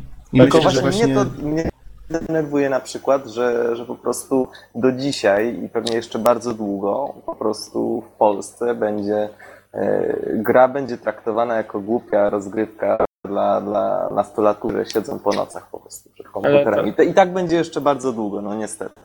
Ta, tak po prostu się gry traktuje i deprecjonuje. Dlatego na przykład e, Dlatego na przykład e, można by zrobić, e, no powiedzmy nawet całą analizę, porównać grę na przykład do dzieła literackiego albo do teatru. To jest możliwe i te analogie całkowicie występują. Natomiast, e, natomiast taki referat mógłby po prostu nie zostać potraktowany poważnie. Niestety są na to duże szanse. Ja myślę, że z grami zrobiło się trochę jak z filmem. Mianowicie, owszem, wiesz, są gry, które po prostu nic nie wnoszą, tak? Jeżeli chodzi o warstwę emocjonalną czy coś. Przykładowo, nie wiem, jakiś Call of Duty. E, a są też takie dzieła, tak? Które po prostu mają być dziełami. E, no i tak jak jest w filmie, że mamy jakieś filmy, które są typowo sieką. Idziesz i wiesz, co tam się będzie działo, że będą wybuchy, że będą fajne efekty specjalne. Szklana będą pułapka 8. i będą, nie wiem, e, zombie albo będą jakieś potwory z kosmosu. E, A idziesz też na film, który wiesz, że będzie jakimś tam małym dziełkiem, które możecie poruszyć, aczkolwiek niekoniecznie, bo może też ci się nie spodobać. Mm, Wracając do Indie Game The Movie, to podobały mi się właśnie te różne podejścia, tak? E, Twórców. Jedni e, podchodzą do gier bardzo emocjonalnie, do, do swoich dzieł, inni chcą się tym bawić i i po prostu czerpać z tego fan, przy okazji trochę zarobić, nawet sporo zarobić. E, no, no i w sumie w sumie tyle, tak? Nie wiem, Nox, może tak powoli zbliżamy się do podsumowania. Mhm. Ja tylko powiem, że w, akurat tydzień temu, jak oglądałem ten film, to pozostawił we mnie takie pozytywne wrażenia. Takie na zasadzie. Ja wiem, że on był krytykowany za to, że o mój Boże, ten film był tworzony razem z ludźmi, którzy odnieśli sukces, a my nie odnieśliśmy sukcesu, to wiecie, to, to, to jest takie nieuczciwe, nie? Ale z drugiej strony to pozytywnie nastraja. Pokazuje, że jak się człowiek stara, jak faktycznie ma pomysł, jak ma środki, żeby go zrealizować i próbuje to robić, to jest szansa, że mu się uda wybić, pokazać. To jest fajne i faktycznie ten film pozostawia w takim miłym nastroju. Przy okazji, mm, przy okazji tutaj warto zwrócić uwagę na to, że w tym filmie nie ma praktycznie nic z jakichś technikaliów, więc jak ktoś nie jest zainteresowany tworzeniem gier od strony technicznej, to kompletnie niczego takiego tutaj od, odpychającego w nim nie znajdzie. Tu mamy jakby nacisk tylko i wyłącznie położony na twórcach, na emocjach związanych z tworzeniem tych gier, więc troszeczkę przypomina e, to tą walkę z samym sobą w, no nie wiem, w Rokim na przykład. Że ojej, mamy sceny, że trenuje długie miesiące, w końcu wychodzi na ring, na ring i wygrywa, nie? I tak oglądasz to i myślisz sobie, e, to jest to jest fajne, ale to jest proste w sumie, tak, tak. Wygląda to bardzo prosto, nie? I jak fajnie można wygrać łatwo. No to tutaj też może niektórzy pomyślą, że można zrobić grę w łatwy sposób, bo to w sumie tutaj jest pokazane, że to tak, co prawda ci ludzie się męczą, że to ich wycieńcza, ale że, że jednak odnoszą sukces. I no to jednak tak nie działa, ale, ale faktycznie można. Pokazuje, że Powiem można. tak, film z mojej perspektywy właściwie mo- mogę powiedzieć, że jest najbliższy. Dlatego, że najbardziej mi się podobało to, że właśnie pokazują te zmagania jeden na jeden kontra gra. Mhm. Stworzenie gry to jest wielkie wyzwanie i właściwie bardzo często zdarza się, że z tym wyzwaniem twórca jest sam. Y, Nie dlatego, że powiedzmy tam nie ma się do kogo zwrócić, ale dlatego, że, że powiedzmy ta koncepcja, którą on ma w głowie, powiedzmy, no tylko on, y, tylko on jest w stanie ją zrealizować. I na przykład powiedzmy, no nie może się poradzić kogoś z zewnątrz, dlatego że on nie jest w tym temacie. Więc, bardzo często po prostu mi chodzi na to, że twórca to jest jeden na jeden pojedynek. I właśnie także walka ze samym sobą, o, o to, o czym wspomnieliście. I, i myślę, że, że ten film jest właśnie mi bardzo bliski właśnie ze względu na to, że, że po prostu stworzenie gry to jest cała masa bardzo ciężkiej pracy niejednokrotnie. Czy to przy kodowaniu, czy też samej koncepcji gry, ale z drugiej strony to jest naprawdę całe mnóstwo zabawy i to świetnej zabawy, spełniania siebie. Także, Mhm. także myślę, że ten film oczywiście no, po- pokazuje z jasnej strony, yy, z jasnej strony, jak mimo wszystko tworzenie gier, czyli mimo to, że, że po wielu, po wielu trudach się udaje, yy, natomiast myślę, że w porządku. Bardzo to motywuje i, i też właśnie też jak powiedziałeś, nastraja pozytywnie, czyli jednak jest przesłanie proste. Po prostu, że ma szansę. Nawet ty tam jakiś pojedynczy twórca, który ma jakiś pomysł, jeśli naprawdę włoży się w to odpowiednią ilość energii, starań, trudów, to naprawdę można ten sukces odnieść. Yy, Więc ja nie wiem, po prostu myślę, że, że przesłanie filmu można streścić, no może nie całe, ale przynajmniej jego część. Yy, Przynajmniej z bardzo etycznego punktu widzenia dla twórców gier. Przesłanie mniej więcej takie, że po prostu zrób dobrą grę, zrób swoją grę i pokaż ją innym. Mhm. Myślę, że, że jeśli słucha jakiś e, niezależny twórca gier, no to po prostu powinien odpalić ten swój program, który tworzy, albo po prostu wziąć, zrobić go rządną, pokazać się świat. To ja bym jeszcze takie krótkie podsumowanie od siebie. E, tylko najpierw sprostowanie. Rocky, przynajmniej w jedynce, nie wygrał walki, przegrał na punkty. E, Ach, no dobra, dobra. Ale i tak był super i wszyscy go bili. Tak, bo wiecie, bo walczył z mistrzem świata. Ale wracając do filmu, to to, co mi się podobało, że pokazywał i emocje, i ciężką pracę, e, i radość po sukcesie, mm, i jakby powiązanie emocjonalne na linii twórca i jego gra. E, I te problemy, tak, prawne, problemy zdrowotne, problemy emocjonalne, związane z całym procesem tworzenia i wykończenie psychiczne i fizyczne. No generalnie różne aspekty tworzenia gier, naprawdę przeróż, przeróżne. Moim zdaniem bardzo dobrze to pokazał. No i komu bym polecił, to właśnie przede wszystkim tak, twórcom gier i twórcom oprogramowania. E, Myślę, że osoby młodsze, jeżeli ktoś sobie żyje jeszcze, krótko mówiąc, e, jakby z dala od tego świata pracy codziennej, ciężkiej, Słodkiej E, niewiedzy. tak, w tym świecie słodkiej niewiedzy. Myślę, że może nie zrozumieć jakby do końca tego filmu. Mm, Nie mówię, że koniecznie, tak, ale myślę, że są mniejsze szanse, że mu się spodoba. O, tak to ujmę. Mhm. Ja jeszcze tylko dodam, że tak jak wspomniałem, tutaj skupiają się na maluteńkich zespołach, ale jeżeli już faktycznie będziecie planowali jakieś tworzenie e, własnej produkcji, warto się rozejrzeć za jakimś niewielkim zespołem. Niech to będzie kilka osób, ale niech to będą osoby, z którymi faktycznie będziecie się uzupełniać. Jeżeli wy czegoś nie umiecie, znajdźcie kogoś, kto to potrafi e, i tak dalej, i tak dalej. Znajdźcie ludzi, z którymi się dobrze rozumiecie, z którymi wam się dobrze współpracuje. E, To znacznie, znacznie ułatwia sprawę. Także generalnie rzecz biorąc, jeśli chodzi o taki zespół ludzi, to jest prosta zasada. Zespół musi być tak mały, jak to tylko możliwe. Żeby po prostu nie było 20 osób, które, które po prostu jakoś niesynchronizowanie będą pracować, tylko 3-4 osoby, które naprawdę dobrze się dogadują. Mhm. Okej, okay. panowie, w takim razie dziękuję wam bardzo za, za opis tego filmu. Jeszcze powiedzcie mi i słuchaczom, gdzie można ten film obejrzeć, za ile? Na przykład na Steamie, tylko za ile on tam był? Chyba 10 Oj. dolarów. Dość, dość drogo, tak, albo chyba 8 euro, coś koło tego. Na oficjalnej to- stronie chyba za 9 dolarów coś można było go obejrzeć. Mhm. Myślę, że damy linka pod, pod podcastem. I dobra, ile mamy czasu na liczniku? Jest godzina 4 minuty. Myślicie, że jeszcze zdążymy o Bastionie powiedzieć? Myślę, że możemy skończyć podcast Okej, na tym no to i le- ładnie klamrą, Słucham. ładną klamrą możemy zakończyć podcast z okładką Indie Game Movie. Czyli nie mówimy już o Bastionie, czy mówimy o Bastionie? Ja myślę, że możemy w kolejnym podcaście powiedzieć, ale tak dogłębniej już. Mhm. No bo ja w sumie byłem gotowy na to, że jeszcze trochę pomówię. No nie wiem, Norberta, ty głosujcie. E, Jak chcesz. Ja mogę posłuchać o Bastionie dzisiaj i za tydzień. Okej, bo no dobra, dobra, to w takim razie nie odkładajmy tego na później, bo w grę grałem z tydzień temu. Y, Przejdziemy Don do tego płynnie, ponieważ Bastion to też jest gra indie. A?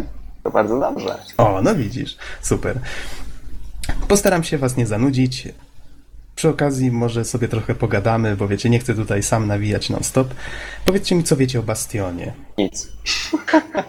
Okej, Ja, ja Norbert. to słyszałem. E, Jest to hack and slash. Znaczy tutaj tak tylko na podstawie tego, co słyszałem, sam nie grałem. E, I z tego, co się orientuję, fabuła prezentuje się mniej więcej tak, że stało się coś złego i świat rozleciał się na małe kawałeczki, ale mogę tutaj coś przykręcać. Mhm.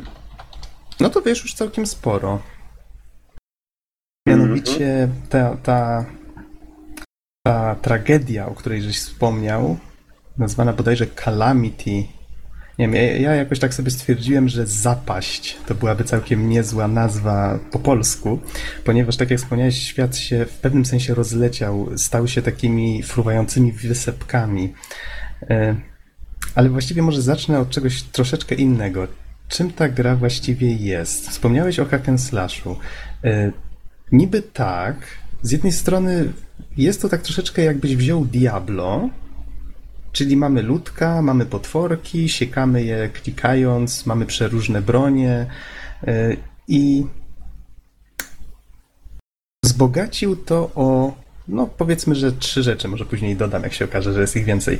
Po pierwsze, jest tutaj cukierkowa, taka bardzo estetyczna, ale fajna oprawa. Widać wyraźnie, że była malowana ręcznie, wygląda troszeczkę jak z obrazka, bardzo fajnie się to prezentuje. Druga rzecz, narrator.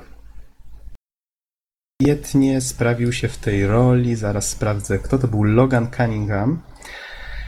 Po prostu genialnie. Z jednej strony to jest taki, taki sposób na to, ojej, ojej, jak opowiedzieć historię, skoro mamy tylko jednego czy dwóch, e, dwóch aktorów, e, wiecie, voice, do voice actingu. E, no cóż, zróbmy narratora. Niech postacie nie mówią, niech będzie jedna postać, która też jest umiejscowiona w, w akcji, z którą też ta postać, którą kieruje gracz się spotyka i niech ta postać ze swojej perspektywy opowiada całą historię. I tak właśnie się dzieje. Zaraz jeszcze opowiem o tym i to jest właśnie jedna z najfajniejszych i najbardziej charakterystycznych rzeczy w tej grze. I trzecia rzecz, muzyka. Z, skomponowana przez Darena Korba, e, jest taka nietypowa, fajnie się łączy z tą właśnie z taką kolorową, malowaną grafiką i ona jest taka troszeczkę orientalna. E, t- Taka trochę nietypowa.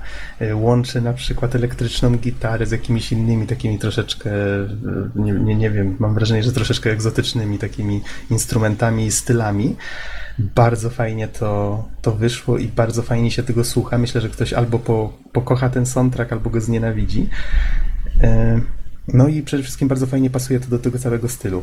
Czyli macie już tutaj cały obraz. Mamy taką grę, która jest, ma w pewnym sensie wciągający, fajny, prosty do opanowania gameplay. Mamy tego swojego bohatera, który właściwie nie ma tutaj imienia, jest nazywany przez narratora e, Kid, w sensie dzieciak. Kierujemy właśnie tym dzieciakiem białowłosym. E, widać, że takim trochę mm, żołnierzem, no wojownikiem właściwie. E, I on właśnie próbuje się odnaleźć w tym nowym, zniszczonym świecie. Budzi się właściwie na takiej wysepce właśnie w zburzonym domu, wychodzi na ulicę w cudzysłowie i się okazuje, że cały świat się rozleciał, nie wiadomo co się właściwie stało, wszędzie fruwają te wyspy terenu. E, bardzo fajnie na początku ten efekt, że idziemy przed siebie i jakby cegiełki świata układają nam drogę przed sobą. Bardzo fajnie ten efekt się prezentuje. Czyli jakby przed nami ten świat się odbudowuje i my właśnie znajdujemy ten tytułowy bastion, który jest taką fruwającą wyspą. Tam spotykamy właśnie narratora i tam też trafiają wszystkie osoby, które później spotykamy, tacy nieliczni ocale, ocaleli z, tego, z tej całej zapaści, no, będę ją tak nazywał. Podoba mi się ten, ten, to, to, to nazwa. I właśnie jeżeli spotkamy jakiegoś ocalałego, no większość osób zamieniła się w popiół. Spotykamy takie sylwetki, przez które jak przejdziemy, to one się rozfruwają na boki i to właściwie wszystko, co zostało z mieszkańców tego świata, z tej krainy zwanej bodajże Kale... Sejlandia, o. Zapadnie. O, właśnie. E, I, I właśnie teoretycznie, gdyby nie było tego narratora, właśnie te, te wszystkie postacie, które spotykamy, nie jest ich dużo. One trafiają do tego bastionu, tam się toczy jakby co misję. To jest takie miejsce, w którym możemy porozmawiać chwilę z tymi postaciami, pokazać im na przykład przedmioty, które znaleźliśmy, jakieś takie fabularne. One wypowiadają się na ten temat, w sensie mm, narrator nam opowiada o tym, o czym one opowiedziały. I Bastion jest, jest, też taką naszą bazą wypadową. Budujemy tam, y, znajdujemy kryształy, które pozwalają nam wzmocnić bastion i wybudować tam konkretne struktury. Na przykład y, takie, w których możemy zmieniać uzbrojenie, takie w kuźnie, w której możemy to uzbrojenie ulepszać za przedmioty, które zdobędziemy. Broni jest dość sporo, chyba dziewięć, jeżeli mnie pamięć nie myli. Do każdej z nich jest osobny materiał, którym się je ulepsza. Do tego są jeszcze potrzebne takie kryształki, na które się świat rozleciał, takie niebieskie, niebieskie kryształki i mhm. one są też walutą. Tak samo sklep możemy tam kupić rzeczy znalezionych, jak to tam nazwano. Za nie możemy kupować dodatkowe mm, ataki, bo możemy wyekwipować dwie bronie, jedna pod lewy przycisk myszy, druga pod prawy przycisk myszy i jeszcze chyba środkowym przyciskiem myszy uaktywniało się y, atak specjalny, który jest trzecią rzeczą, którą można wyekwipować. Te, że te ataki się zdobywa, y, te ataki się kupuje. Mamy też budynek, który y, jak on się nazywał? W każdym razie mogliśmy tam nie pamiętam, czy to był browar, czy coś takiego.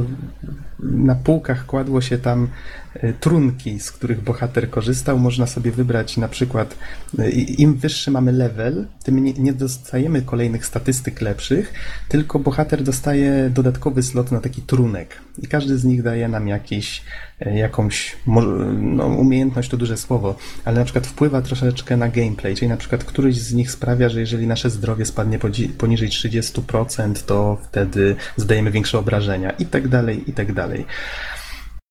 E, te ataki specjalne, o których wspomniałem, na przykład, to żeby je wykorzystać, potrzebujemy jeszcze tam jakiegoś takiego, nie pamiętam dokładnie co to było. Jakaś miksturka chyba i ich ilość też była ograniczona, potworki je upuszczały. Mhm. Mm, co tu jeszcze z mechaniki takiego ciekawego? E, bardzo fajnie pomyślano. No i właśnie opuszczamy ten bastion, trafiamy na kolejne na mapie misje i akcja się rozwija, bastion się rozbudowuje, pojawia się jeszcze taki budynek na przykład jak, y, jak pomnik ku pamięci i tam na przykład mamy coś w rodzaju achievementów, za które jeżeli je wykonamy, to dostajemy trochę tych kryształków i, i jest też jeszcze jedna budowla, to była świątynia. To był bardzo fajny pomysł, bo można tam, jeżeli się znajdzie lub kupi posążki bogów, z czego każdy z nich ma inne właściwości, można je uaktywnić w tej świątyni. Ich bodajże było 10. Możemy sobie wybierać, które mają być aktywne, które nie, i każdy z nich zwiększa o ileś procent ilość expa, który dostajemy i, ilo- i walutę, którą dostajemy.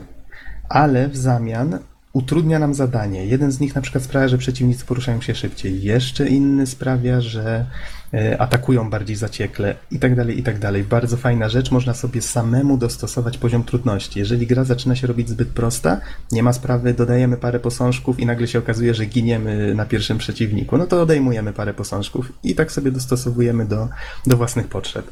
A Więc gra nigdy nie jest nudna. Kary za śmierć?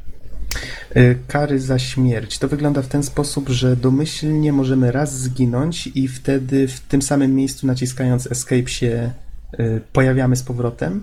Jeżeli drugi raz zginiemy, to wtedy musimy zaczynać od początku etapu. Można tą ilość śmierci, y, znaczy tych wskrzeszeń zwiększyć za pomocą tych trunków, o których wspomniałem. Jeżeli ktoś czuje taką potrzebę. Z kolei co do broni, jeszcze tak, skoro jestem przy mechanice broni, jest dość sporo, już bodajże powiedziałem, że 9. Mamy tutaj y, młot na samym początku, mamy jakąś taką katanę, potem pojawiają się jeszcze bronie mm, na długi zasięg, czyli na przykład na daleki zasięg mamy na przykład łuk. Bardzo mi się spodobał, korzystałem z niego praktycznie do końca gry. Łuk, co tam jeszcze było? Mamy na przykład włócznię, którą możemy na średni dystans atakować, albo możemy nią rzucać, jeżeli przytrzymamy e, klawisz myszy.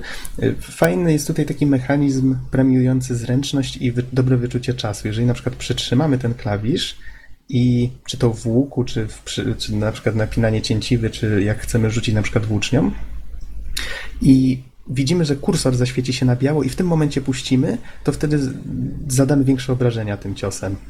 Więc oprócz tego, że musimy celować, y, a właśnie, nie powiedziałem, cała akcja, tak jak w Diablo, jest właśnie widoczna od góry, tak troszeczkę z lotu ptaka, lekki rzut izometryczny i no i właściwie biegamy sobie klawiszami, myszką, celujemy. Zazwyczaj całe chmary tych przeciwników nas atakują.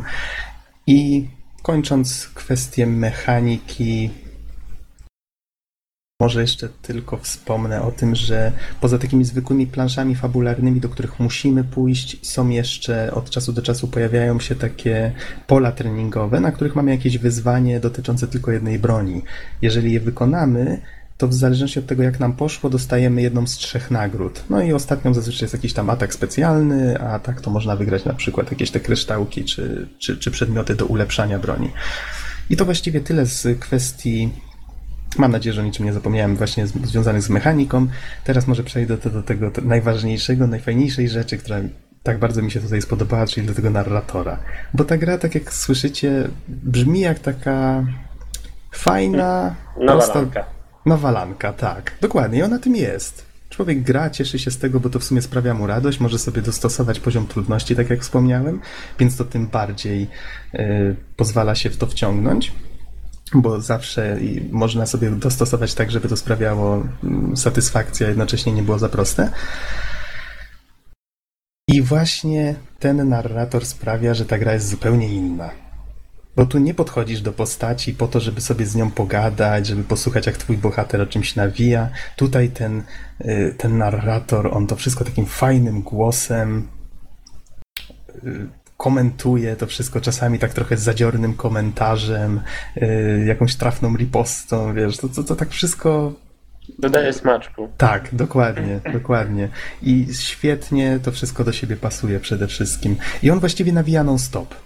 Idziemy przed siebie i on nawija tak, jakby ktoś czytał nam tą opowieść i y, wiecie, zdziwiło mnie, jak fajnym narzędziem taka narracja jest do opowiadania historii.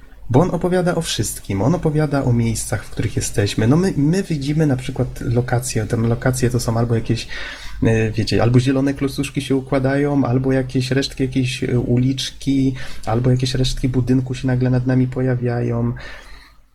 I on, a on opowiada nam, że to tutaj kiedyś były ogrody, a że tutaj kiedyś był park, tutaj to na przykład były ulice miasta, gdzie straganiki stały i, i nagle człowiekowi, wiecie, wyobraźnia zaczyna pracować. I to wszystko nabiera zupełnie innego kształtu. E, tak, przerwę ci na chwilę. W sumie No. zapomniałem wspomnieć, a ostatnio grałem sporo w Tropico.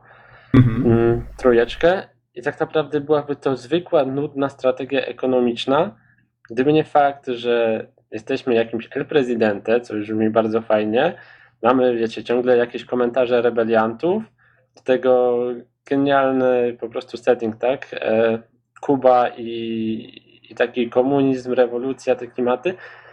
I właśnie to tak naprawdę nadaje smaku, także ze zwykłej takiej nudnej gry nagle potrafi zrobić coś ciekawego. E, I tutaj słyszę, że jest podobnie. Tak, tak jak wspomniałem, te, te trzy rzeczy, czyli grafika, nietypowa grafika, bardzo nietypowa muzyka i ten narrator, to sprawia, że, że ta gra jest zupełnie inna. E, no i ten styl związany z tym, że faktycznie my chodzimy po tych fruwających wyspach. Jak to wspomniał narrator, e, jedna z rzeczy, których nie, e, których żałuję z tych czasów przed tą zapaścią, to to, że kiedyś nie trzeba było za każdym razem uważać pod nogi. I, i właśnie tutaj on opowiada nam o miejscach, opowiada nam o tych ludziach, których spotykamy, i on to wszystko opowiada na takiej zasadzie y, z tej własnej perspektywy, czyli my niejako możemy jako bohater myśleć sobie o wszystkim, co chcemy, ale my musimy brać pod uwagę to, że on, on jako osoba bardziej doświadczona, starsza, y, wiecie, ma trochę inne podejście do, do, do świata i to też fajnie zostało tutaj pokazane. No i Oczywiście myślę, że nie ciężko się domyśleć, że to jest też fajny, domyślić, że to jest też fajne narzędzie, bo w pewnym momencie się okazuje, że wiecie, ten narrator też ma swoje tajemnice, e, on wie też rzeczy o postaciach, e, które spotykamy, albo dopiero je odkrywa i, i tak dzieli się nimi z nami na swój własny dziwny sposób. Myślę, że historia, którą ta gra opowiada, jest naprawdę warta poznania. I może już tak powoli kończąc, fajnie, bardzo fajnie rozwiązano tutaj zakończenie, o którym oczywiście zbyt wiele nie powiem. Wspomnę tylko o tym, że mamy tutaj wybór. Właściwie no, dwa wybory są tutaj do wykonania. Nie będę się nad tym zbyt mocno rozwodził, ale faktycznie to, co twórcy osiągnęli, no, no wiecie, to, to nie jest nic dziwnego. W grach pojawiało się nieraz, że pod koniec można dokonać jakiegoś wyboru, ale tutaj zrobiono to naprawdę po mistrzowsku i dopiero jak gracz e, troszeczkę się nad tym zastanowi, być może zacznie grać w New Game Plus i tak dalej, bo tutaj też jest taka rzecz i, i faktycznie troszeczkę przekaz nie jest trudny, ale mm, bardzo myślę ciekawie te, to zakończenie i, i te wybory końcowe bardzo fajnie rozwijają świat gry i to, jak gracz patrzy na tą historię, którą właśnie poznaje. Bardzo mi się to spodobało. Co tu jeszcze może tak powiedzieć na koniec? Taka może ciekawostka. Grę wydało Warner Bros., co może być mylące, bo mimo wszystko jest to gra indie. Stworzyło ją około kilku osób, 6, 7, nie, nie jestem pewien. W każdym razie bardzo mała grupa ludzi. Y, a wydawca faktycznie bardzo duży, ale według mnie to jest taka gierka, która zasłużyła sobie akurat na, na takiego wydawcę. Jak najbardziej myślę, że można uznać Bastion za grę indie. Y, wyszedł na Windowsa, na Maca, na, na Xboxie, można go dostać na Xbox Live Arcade. Można zagrać w niego nawet z tego co widzę tutaj na wiki na na Google Chromie, znaczy na przeglądarce, na Linuxie czy na OnLive. Gra miała swoją premierę 20 lipca 2011 właśnie na Xbox Live Arcade, czyli już prawie rok temu. Potem pojawiła się na Steamie w sierpniu, 16 sierpnia 2011. Potem widzę w grudniu na Chromie i właśnie na Maki, na App Store pojawiła się w tym roku w kwietniu 26. To myślę z takich. A, właśnie, nie wspomnieliśmy, kiedy Indie Game The Movie się ukazało. To może od razu wspomnę, bo mam tutaj otwarte. Film miał premierę 20 stycznia 2012 na festiwalu Sundance. Z kolei y, w cyfrowej dystrybucji pojawił się 12 czerwca. Dlatego właśnie teraz o tym mówimy, bo to całkiem, całkiem świeża rzecz, jakby na to nie patrzeć. Z kolei film był wyreżyserowany przez Jamesa Swirskiego i Lizan Paget. Nie wiem, czy dobrze czytam nazwiska. Też nie mam żadnego pojęcia. I to w sumie tyle. Panowie, powiedzcie, czy macie jakieś pytania na temat Bastiona? To znaczy, ja mam pytanie, czy fabuła jest interesująca. Powiedziałeś trochę o tym, że jakby narrator czyni, wiesz, całą historię ciekawą, ale czy Mhm. fabuła też, też jest na tyle ciekawa? To tylko Tak, praca tak. narratora. Myśl, myślę, że tak. Wiesz, bo pojawiają się tutaj postacie, y, które nie są banalne. Faktycznie każda z tych postaci ma jakąś swoją historię do opowiedzenia, oczywiście w cudzysłowie, bo ona jej nie opowiada.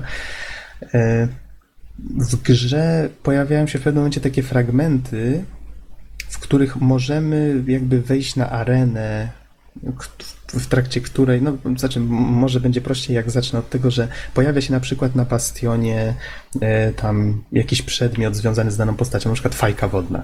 No i tutaj narrator mówi, o, że ten i ten znalazł tutaj swoją starą fajkę wodną, tam wiesz, bohater podchodzi do tej fajki e, i nagle wiesz, sztachnął się tym i, i ojej, chyba chłopak nie, nie ten, ma za słabą głowę do tego, nie? Nagle mgleje, mdlejesz, pojawiasz się w lokacji, która się nazywa Who Knows Where, kto wie gdzie i tym momencie jesteśmy na czymś w rodzaju areny, w trakcie której narrator opowiada o przeszłości tej postaci. I z każdą kolejną falą przeciwników on opowiada kawałek, kolejny kawałek historii. Jeżeli dotrwamy do samego końca, to wtedy poznamy jakby y, przeszłość tej postaci, o której była ta arena.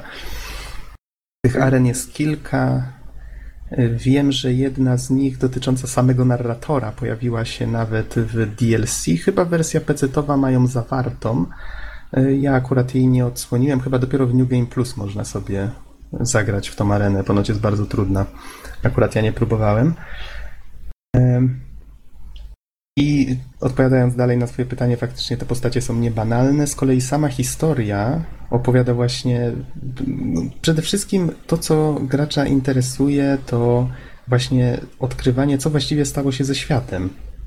No bo ta, ta cała zapaść, ta cała katastrofa, która się wydarzyła, no wiadomo, ona jest tutaj w centrum uwagi, co właściwie się stało, że to państwo całe się rozleciało na kawałki.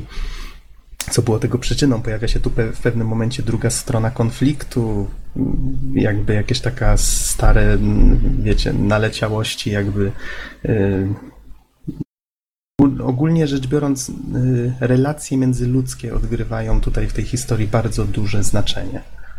I myślę, że bardzo fajnie to wykorzystano. Innymi słowy, no, fabuła jest bardzo fajnie napisana. Teksty Brzmi- tego narratora są bardzo fajnie napisane. Naprawdę świetnie się, tego, świetnie się tego słucha. I bardzo fajnie się w to gra. Mhm. Więc od siebie jak najbardziej polecam. No okej, znaczy tak, jak, jak słucham, to e, trochę mnie odrzuca tak już ta ograna formuła hack and slasha, ale za to fabuła brzmi ciekawie i może, może się skuszę w wolnej chwili. Mhm. E, Wiesz, tam właściwie stworków nie ma jakoś szczególnie dużo. Każdy z nich tam atakuje troszeczkę inaczej. Mamy tarczę, możemy się zasłaniać. No, Przede wszystkim w grze liczy się zręczność. Czyli robienie uników, atakowanie w odpowiednim momencie, w odpowiedni sposób, odpowiednią bronią. Więc jeżeli ktoś lubi takie zręcznościówki, to znajdzie tutaj akurat rozgrywkę dla siebie. A jak nie lubi, to sobie po prostu ułatwi troszeczkę, nie robiąc tych y, nie, do, nie używając tych statuetek, albo wersja PC ma jeszcze taką e, super łatwą wersję, można sobie odpalić. Nie próbowałem jej, ale ponoć wtedy już można się zupełnie skupić na, na opowiadanej historii. mhm. Mm, Okej, Don, czy masz jakieś pytania? Don usnął. Nie, Dona nam wywaliło w ogóle. A, no jakieś problemy z internetem, ktoś w międzyczasie pisał. E, no dobra. Tak, potem będzie taka wymówka, tak. Potem będzie, E, że Nox znowu przynudza. E, no to chyba kończymy, tak? No niestety. Dona nie uda widzę, niestety rozłączyło go 23.49. Uuu, no to z 14 minut temu. Okej, to w takim razie widzę, że Don nie wróci. W takim razie w jego imieniu musimy się pożegnać. Dziękujemy Wam bardzo za słuchanie i zapraszamy do następnego podcastu. Trzymajcie się. Na.